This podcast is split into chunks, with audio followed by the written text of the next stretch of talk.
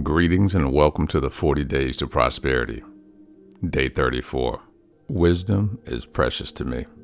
Proverbs chapter 3 verses 13 through 17 says that happy is the man that findeth wisdom, and the man that get understanding. For the merchandise of it is better than the merchandise of silver, and the gain thereof of fine gold. She is more precious than rubies, and all the things that thou can desire are not to be compared unto her. Length of days is in her right hand, and in her left hand riches and honor.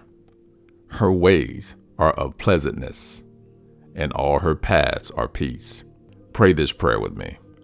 Father, your wisdom is precious to me.